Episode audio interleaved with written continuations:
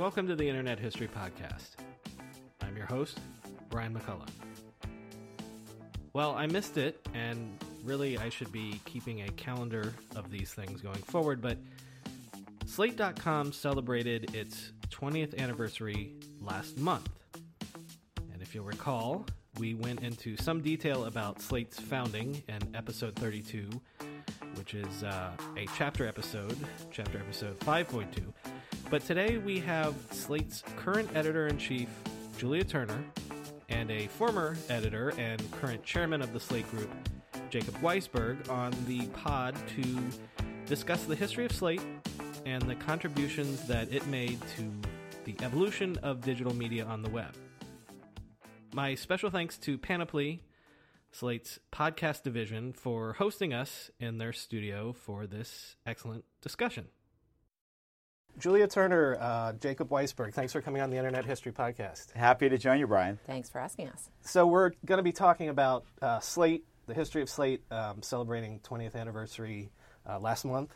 Before we get into that, I just want to start with um, how you guys both joined Slate. I believe, Julia, you, looking at your LinkedIn, sort of Slate has been the majority of your career, but did you have any experience with online media before joining Slate? No, I think when you guys hired me, you thought I was must be a digital expert because I was young, but I worked at a monthly print magazine and knew barely anything, so I just faked it for the first couple of years.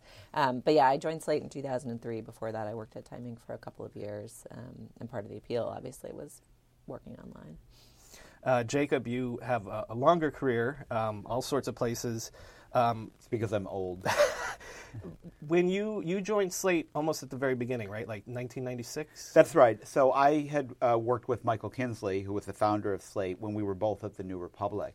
And when he started Slate at Microsoft, he went out there in 1995. Uh, I thought about going, but I had um, I had taken a job at New York Magazine where I was covering the 1996 presidential campaign, and I thought I had to at least see that through. And then various things happened there. The editor got fired, so I ended up getting to Slate, I think in September 96, which was just a couple of months after the launch. Right.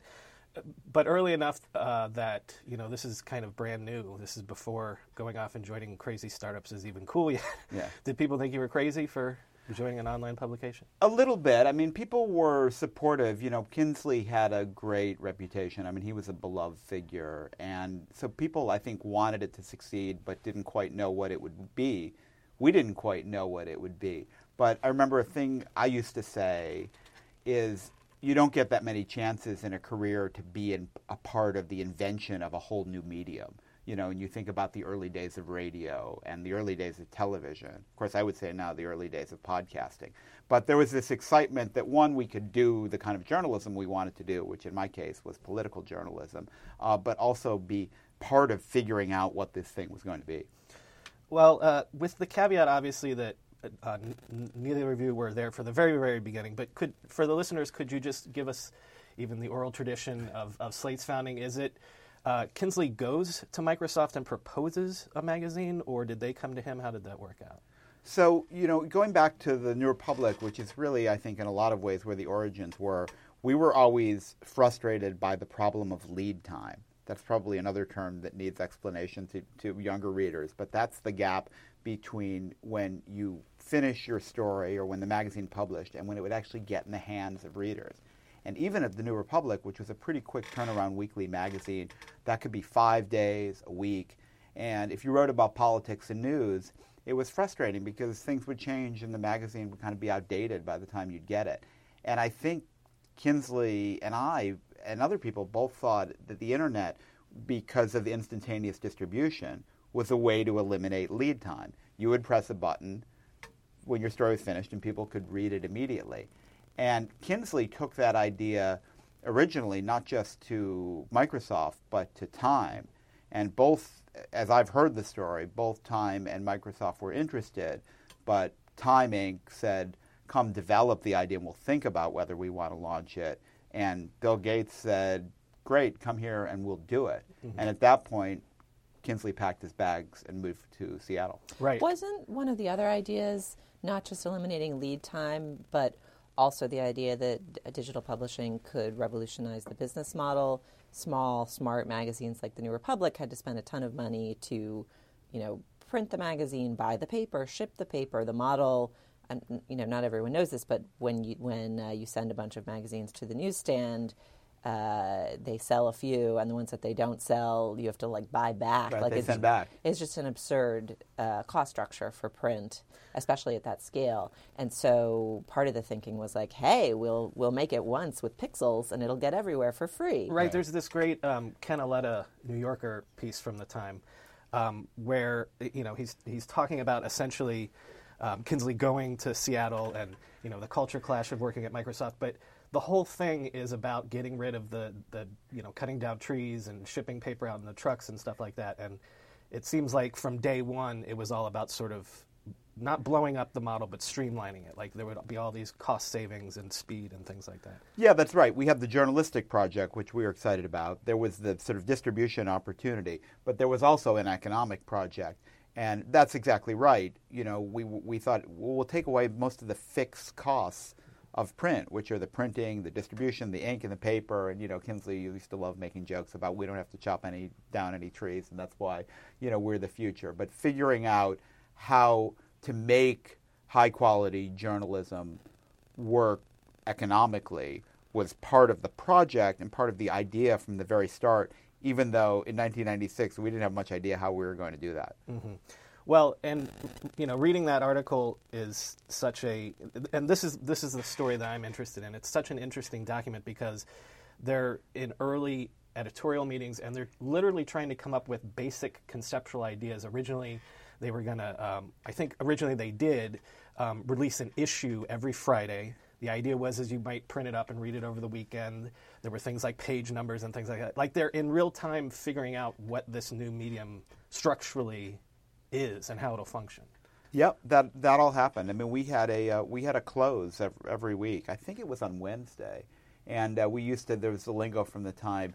We used to prop the magazine. That essentially meant publish. I think it was short for propagate or something, which was some idea um, from the from the early net, early internet. But I mean, I think we were pretty quickly interrupting the weekly cycle to add additional things. But it wasn't. People point to, and, and Julia has just directed this fantastic project on Slate's history, where she's had some of the much younger people at Slate look at this history from, you know, in most cases before they were fully conscious.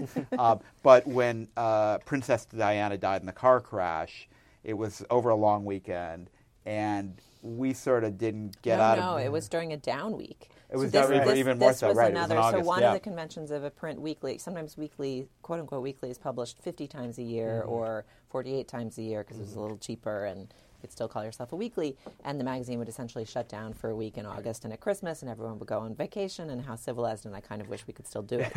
um, and so the week when Princess Diana died in late August, I think, uh, was a down week. Absolutely. And the That's editors kind of consulted and were like, hmm, should we come back to cover this? And they're like, no, you know, what are we going to It's just a news story. What do we have to add? Right. So and that was really one of the, you know, CNN and Salon, actually, Right. our, our mortal foe. Yeah. Uh, you know, it, it was one of the first stories that you really did follow on the internet. I mean, I remember that as a college student at the time, feeling like, oh, this was a thing where you went and kept looking up. You know, what as was a, as a funny coincidence, I, I spoke to Linda McCutcheon of uh, Pathfinder. She was working at Pathfinder at the time, and she specifically mentioned that story, the, the Princess Diana, as the story that taught them, or that she remembers as being the watershed moment that they learn this has to be a 24 7 sort of operation. Yeah.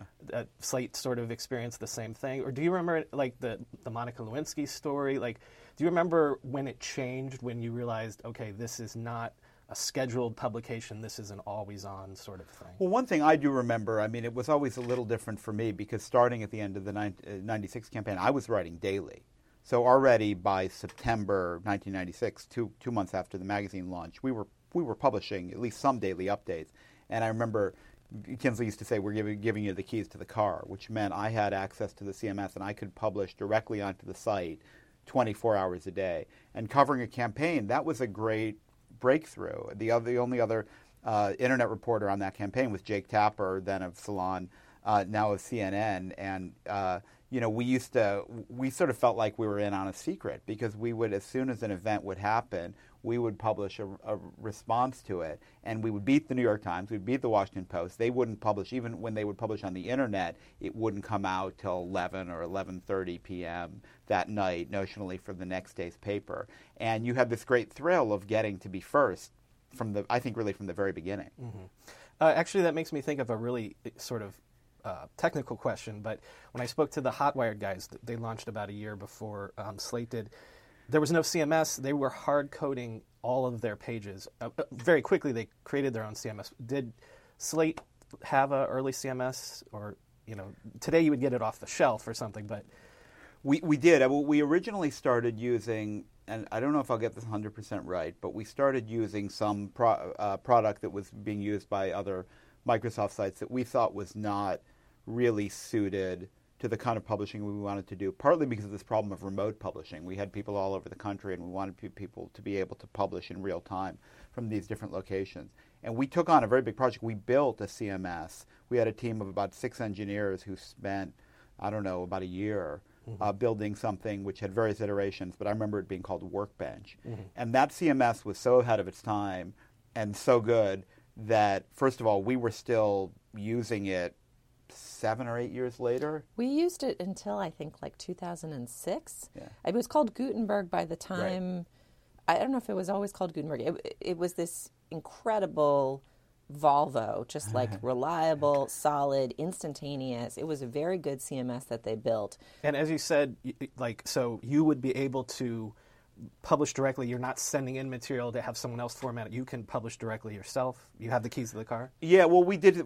Most writers were edited, and they would either send their piece to an editor right, who would right. publish it, or sometimes, like with my stuff that would be published in real time, a copy editor would go in after it was mm-hmm, published mm-hmm. and and try to clean it up if you made any mistakes. But it was funny because you, we used to hear of people at other publications was constant complaining about their CMS and people at Slate, we loved Gutenberg. It yeah. eventually so, outgrew its so usefulness. Gutenberg was like state of the state of the art in like the late '90s, from what I understand. Yeah. And then we kept using it, and in fact, we're still publishing on it after we were sold from Microsoft to the Washington Post company. Um, and then it really was like the Volvo that had 250,000 miles on it, in which like you weren't going to die and it wasn't going to die, but it really couldn't do anything fancy, and so eventually we had to let it go. But I think it don't did, try to merge in traffic. Yeah, but it did it did become the guts, I think, of Workbench, which was right, the right. enterprise. I think it was the reverse. We had Gutenberg, and they took the guts of it and turned it into Workbench, which was an enterprise CMS that they tried to sell, including to us for a few years. Yeah. I don't know if that still exists. Yeah. Um, and Slate launched from the very beginning with, I believe, like message boards, but also comments. Like so, Slate from day one embraced, to a certain extent, getting feedback and having the readers talk back to to the writers.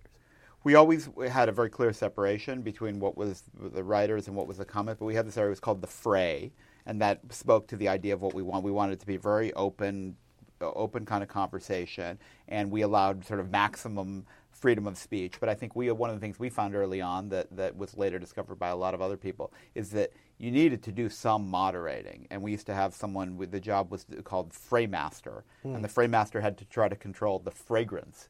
And it was essentially to try to inject civility into the discussion that would get very heated. But there were also, you know, in the early days, you would have the kind of unpleasant sort of trolly discussion you often find now you also had great discussions in mm. the fray. And I think in the early days, I remember I used to kind of go into the comment threads around my pieces, and a lot of our writers did, uh, specifically around certain subject areas where you would have really knowledgeable commenters.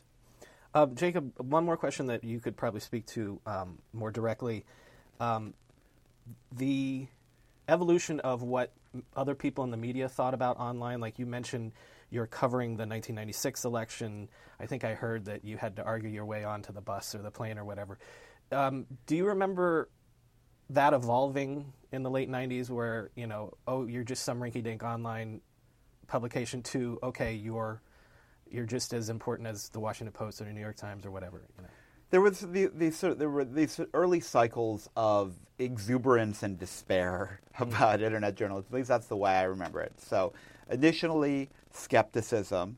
Um, then, you know, as the first internet bubble really heated up, 1999, there was tremendous enthusiasm, and the you know why would you do that turned to why didn't I do that or can I still do that? I mean, there were there were a lot of people who then went overboard thinking the internet journalism was the future and print journalism was doomed. And then the crash came, and it went all the way back the other way. And I would say the general view in the media was digital journalism was a mistake, doesn't work. I mean, people still maybe like the journalism, but but the idea that it would work economically, you know, and the and the advertising market, which had been starting to emerge, just dried up and went away because it had been very heavily fueled by those sort of bubble companies. Well, let's let's talk about the economics of it because uh, Slate famously um, has flirted with paywalls at various degrees over the course of its life, uh, just like Pathfinder, just like uh, Hotwire did. Um, but I believe uh, in 1998, Slate had a had a paywall for a whole year, um, and I believe that the one quote I read is that people internally were sort of waiting and rooting for people to realize that it was a mistake. Um, so this notion that it's more important to be a part of the conversation because then there's more readers and thus you can advertise to them. Is that the lesson that Slate learned um, with a full paywall versus sort of the sort of paywall that you have now, the premium paywall? Well, I'll turn this over to Julia in a minute, but this just in terms of the, the ancient history of the paywall. I mean, the way I remember it was a lot of us thought it was a mistake when we were doing it, but we felt like we had to try it anyway because it was part of our experimentation around what will work online. Uh, but it was a tough year to be a writer at Slate because it meant what had been a large and growing audience was sort of drastically contracted, and you were suddenly writing for many fewer people and getting much less response to what you wrote. Even though, in a lot of ways, you know, in 1998, to sign up 20,000 plus paid subscribers, it was 1999 a year, you know, account for inflation. But that was 20,000 paid subscribers was was a meaningful number. Uh, but it wasn't a really meaningful amount of revenue in terms of what it w- was costing us to put out the magazine. And it wasn't a satisfying number of readers for the staff. And so I think the conclusion we pretty quickly came to collectively was we still haven't figured out how to make money. Let's experiment with a bigger audience strategy rather than with a smaller audience strategy. And then when we relaunched uh, a version of a paid program two and a half years ago with Slate Plus, our thinking, I think, was informed by this original experience and the way the internet has changed. Um, and we, rather than putting all of our content behind a paywall or even a substantial portion of it, uh, created a program of kind of extras and benefits, you know, special podcast segments, extra content. Some of the history of Slate stuff that Jake was just referring to is available for Plus members who are presumably most interested in our history. Um, and I'm really pleased with how it's going. I mean, I think you're seeing a lot of experimentation with paywall models in the media these days, but um, I think there is sort of a difference in kind among the sorts of content that people are willing to pay for the whole thing, and it tends to be the type of content that allows them to uh, win, whether in the financial markets or their fantasy sports leagues. um, and you know, fundamentally, we're a magazine of opinion and analysis, and we try and make everybody smarter about the world. But we're we try to be the best second read on things. I think sometimes, and and that like you're not actually going to win your fantasy betting pool from Slate. so we feel like a supplemental um, membership model makes more sense for us now. But Julia has really refocused us very strongly around loyalty and depth and engagement. So it's not how many readers we touch in the course of a month, which is sort of the old game, the reach game. And it's much more how much time do our readers spend with us? How involved are they with what we're doing? How much do they get out of it? And and Slate Plus, I think, is really at the core of that and, and really supports that strategy because these are the people who love Slate. These are the people who want even more than we give them for free. These are the people who want to come to our, our events, who want to hear about what goes on behind the scenes, and they want to support us. And a big part of the pitch for Slate Plus is please help us do the kind of journalism that we want to do, even though we're a for-profit. You know, we're we're we're asking partly for just support and not support in exchange for benefits. And I think you know this circles back around to the original theory of the case for Slate, which is, hey, we can make the distribution and production costs essentially nil on the web or much, much lower than they would be in print. And I think one of the lessons of the last 20 years as you know legacy publications and startups have gotten into the digital publishing landscape is that it's true you don't have to pay to chop down trees and pulp them and you don't have to pay newsstand return costs and there's a whole set of costs you've eliminated. But to actually make a top of the line online publication there's a whole set of costs we didn't anticipate whether it's the server space or really having a first rate dev and product team. You know for the first 10 years we kind of got to skim off of microsoft a little bit in that way rather than having a huge staff to do that. Um, and so and of course the rise of the social web there's sort of that distribution team. So I haven't actually done. It would have been fun to do this as part of the twentieth, like the kind of uh, New Republic 1996 production costs, uh, you know, back of the envelope, mm-hmm. and then kind of translate that into web costs in 2016. But um, I think one of the lessons of the last 20 years is that it actually does cost a fair amount to do online publication. Right? It's not the it's not the elimination of production costs. It's right. a different kind of production cost. Yeah. Let's talk about um, Slate's culture and, and voice. Uh, you know, people credit Gawker for contributing to the voice of the web or, or Suck going further back, things like that. Uh, what do you think um, Slate's contribution to the voice of, of digital media has been? Well, there's not one voice to it, but in terms of the development of, of internet voices and an internet style, I think Slate was really key to it.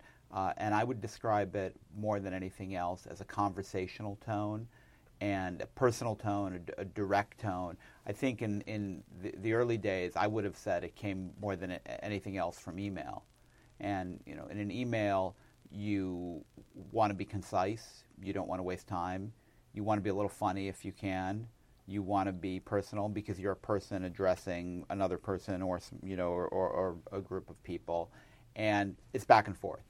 Uh, and I think when the, so many of the early Slate features, uh, like these email dialogues we would do, and the, there was a daily diary, uh, and we would do something called the breakfast table, where two people would sort of have a back and forth. Sometimes they were a married couple would go back and forth discussing what was in the news. That conversational tone, I think, became a much more pervasive tone, not just on the internet, but I think it fed back into print. You know, and I think the style of print magazines and ultimately print printed newspapers became more conversational and web-like. And I think you can attribute that to, to Slate more than anywhere else. I mean, certainly Gawker, when it started, had had an influence. But there's a the Gawker tone, I would say, is a kind of subspecies that goes in a certain direction. Um, dare I say, the tone of snark, mm-hmm. which is a tone that Slate has always tried to avoid. Mm-hmm. Yeah, I'm curious to. I've always wondered this, whether the feeling of trying to connect through pixels rather than the more familiar paper contributed to the sense that you wanted there to be more personality and voice on the page and a little bit more looseness than was common. I mean, certainly the voice of the New Republic under Kinsley was arch and writerly and had some sprinklings of wit in it, but just the the looseness, the like smart friend on the other end of the sofa watching the world with you tone. Was that like a response the same way people put exclamation points in their email to be like, I'm a human here? Like, was that, was well, there something of a response to the form? Yes. I, I almost never would use a first person pronoun when I wrote before Slate. I mean, it was a point of pride that you didn't write about yourself. And after I started writing for Slate, I just started doing it all the time. And you have to ask, why is that happening? And I think it was because you were sitting at a terminal and the audience you imagined was a person sitting at the other end of a ter- terminal, receiving what you were saying in something like real time, and being able to respond in all these ways which you couldn't respond in print. Someone who might write an email back to you, they mo- might post something on the message board, they might have their own blog at, at some point. There were, there were lots of ways they could respond, but, but the engaged readers did respond. So you were writing as a more kind of personal character, you know. And I remember early days we we had these debates too about whether we'd put pictures up.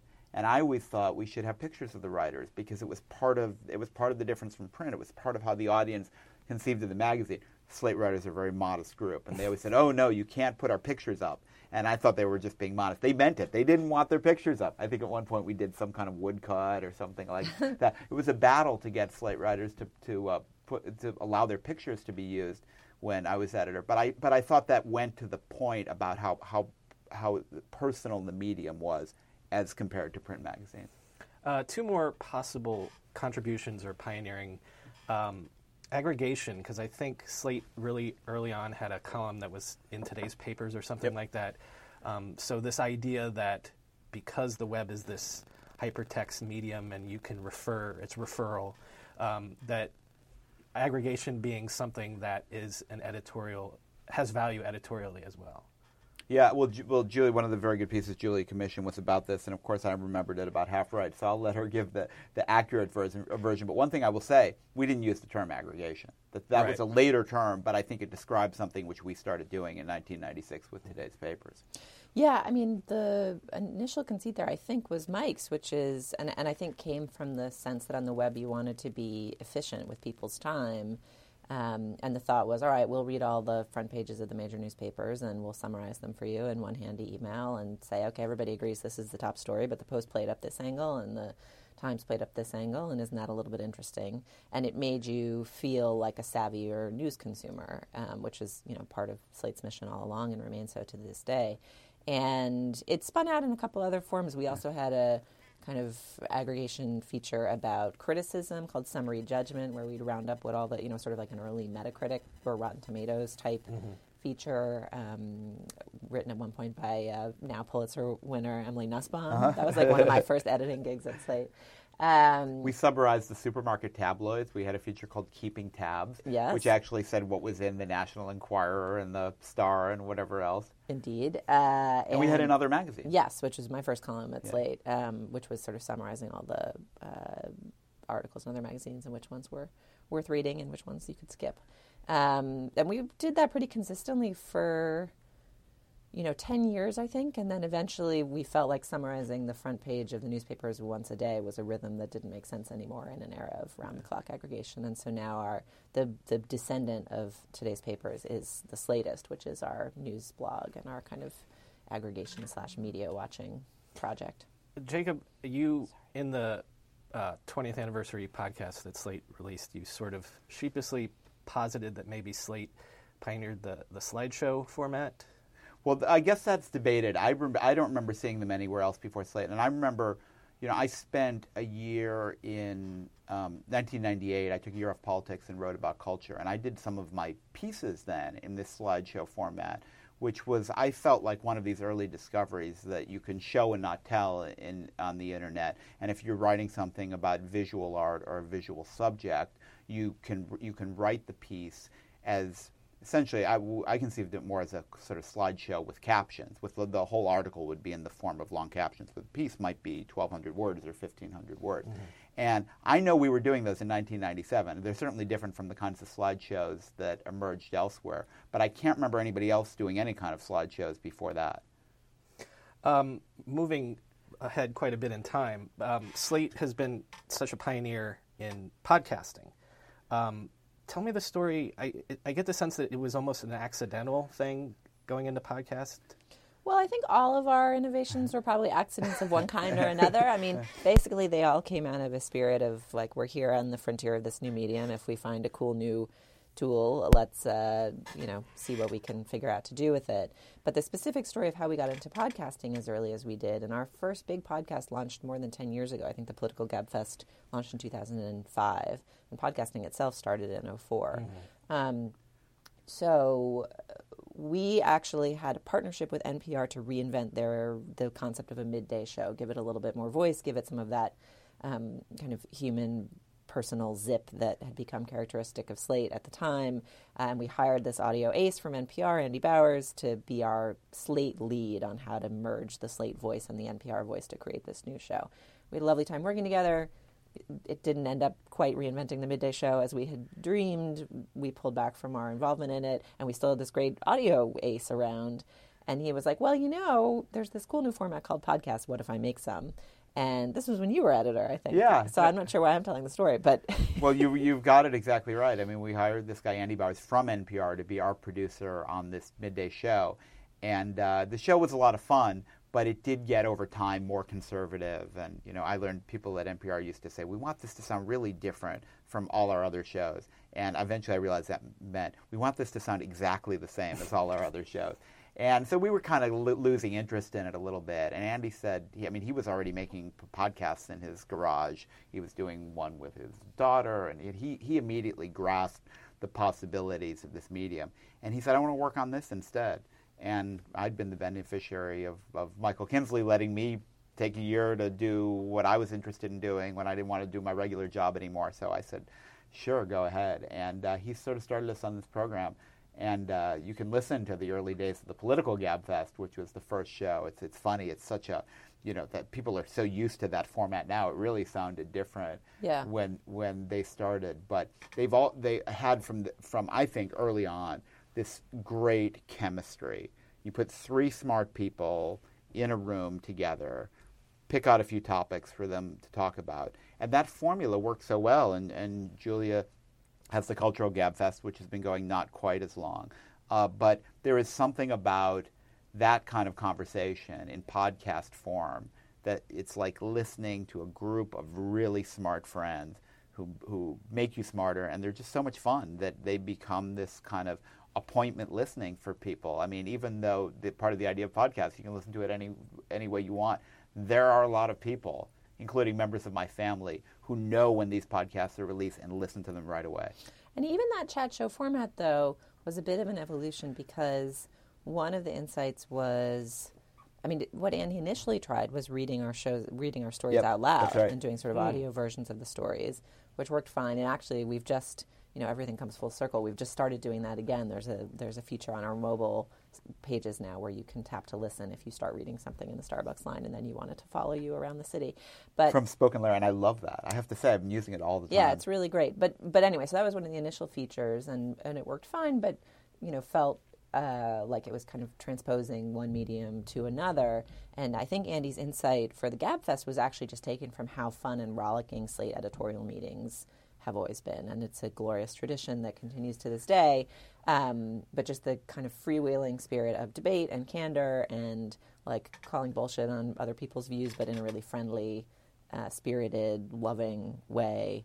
Uh, that was, I think, Andy's key insight. It's like the best way to learn from journalists is to hear what journalists, how journalists talk to each other when they think they're in private, uh, and to to make that public through podcasts. And Julie, I think it really picks up on the same thing that happened with the early days we were talking about of, of Slate in, in written form, which is you drop the formality. You take all of this somewhat arbitrary structure that you have with print journalism. It has to be a certain length. It uses a certain diction. You don't have profanity, which maybe isn't that important. I mean, Slate has never loved profanity, but just the freedom to use it when you want to use it. And podcast, it's the same. It doesn't have the NPR clock. It doesn't have have to have breaks at regular times. It doesn't. It's not regulated by the FCC, so you can use whatever kind of language you want. You know, you're doing a podcast. It's just it's different in these subtle ways that actually end up changing everything about the tone of it. Uh, we'd be remiss if we didn't mention some of the people, some of the writers that have come through. I mean, for a, a tech audience, I mean, n- names they would know like Tim Wu and um, Farhad Manjoo, but no, all sorts of people from Paul Krugman, Matt Yglesias. Like, so uh, the the people that you were able to attract to Slate over the years, um, what do you think? Was there a sense that experimentation sort of attracted people, and and the getting away, like you were just speaking about, like these formalities and, and this sense that at Slate you could maybe do more of whatever you wanted or find what you wanted to do. Yeah, I think uh, it's the the freedom you have as a writer, the intelligence of the other writers and of the editors. So it's being it's being part of that group, and also I think, and this is something you know, I would say I inherited from Kinsley, and and David Plotz inherited from me, and Julia's inherited from David. I think we really see our places uh, ourselves as a place that finds talent, develops talent, grows talent, where talent blossoms. We don't buy talent at the top of the market in journalism from other publications. Partly because we've never been able to afford to, and partly because it's more fun to find talent, mm-hmm. you know, and those people stay grateful and loyal to the magazine, whether it's an Atul Gawande or, or a Tim Wu. They really, I mean, I, a lot of those people are my friends. I see them all the time. they remember, and like I said, Slate was the first place they published an article, and they have this loyalty that comes from that.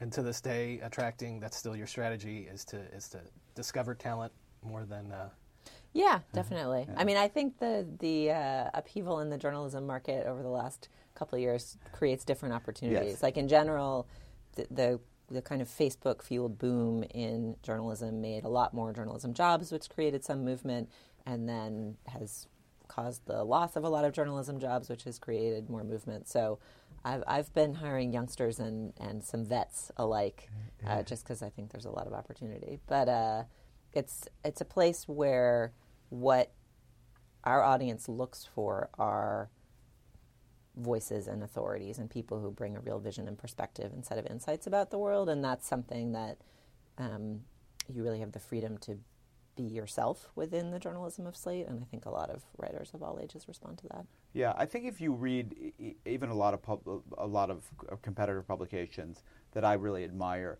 the institutional voice is much more powerful than the individual voices, and people are usually have a consciousness that they've read Gawker or read BuzzFeed or read the New York Times more than or the New Yorker even, or, which has yeah. some of the greatest writers out mm-hmm. there, but there is sort of this, you know, institutional tone of understatement that there's a way you write for the New Yorker, and I think there's a I think there's a tone that Slate has, but I think it leaves much more space for the individual voices.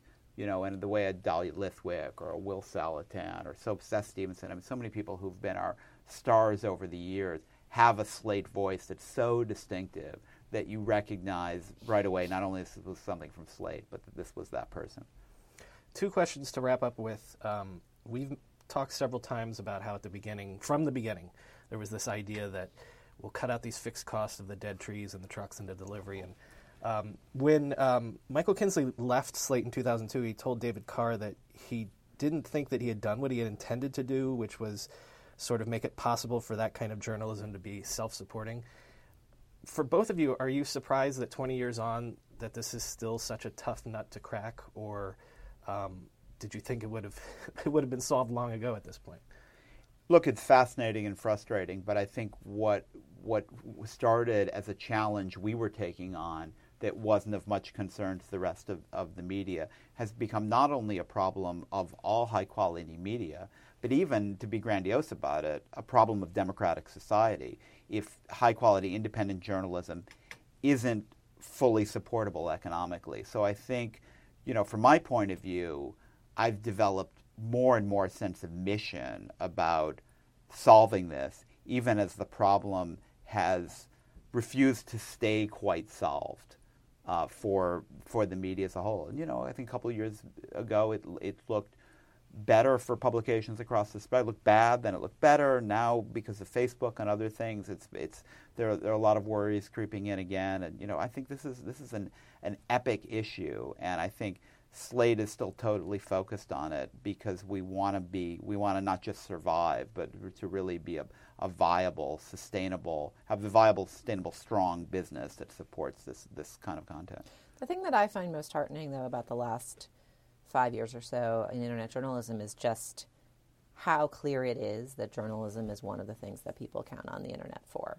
Like it is what people want on the internet is information presented to them in in clever and useful ways and it is the job of journalists to get information and figure out how to present it to people and that sense of like okay well what do people actually want to do on uh, Facebook. And in fact, what do people even want to do on Snapchat? I think at the launch of Discover, the notion that um, news snaps was a thing that was going to be of great value was seemed not quite uh, like a solid proposition to all of us. Um, so the hunger for information and the ability to deliver information in multiple formats and modes and devices and spaces, uh, to me, seems like a good set of indicators.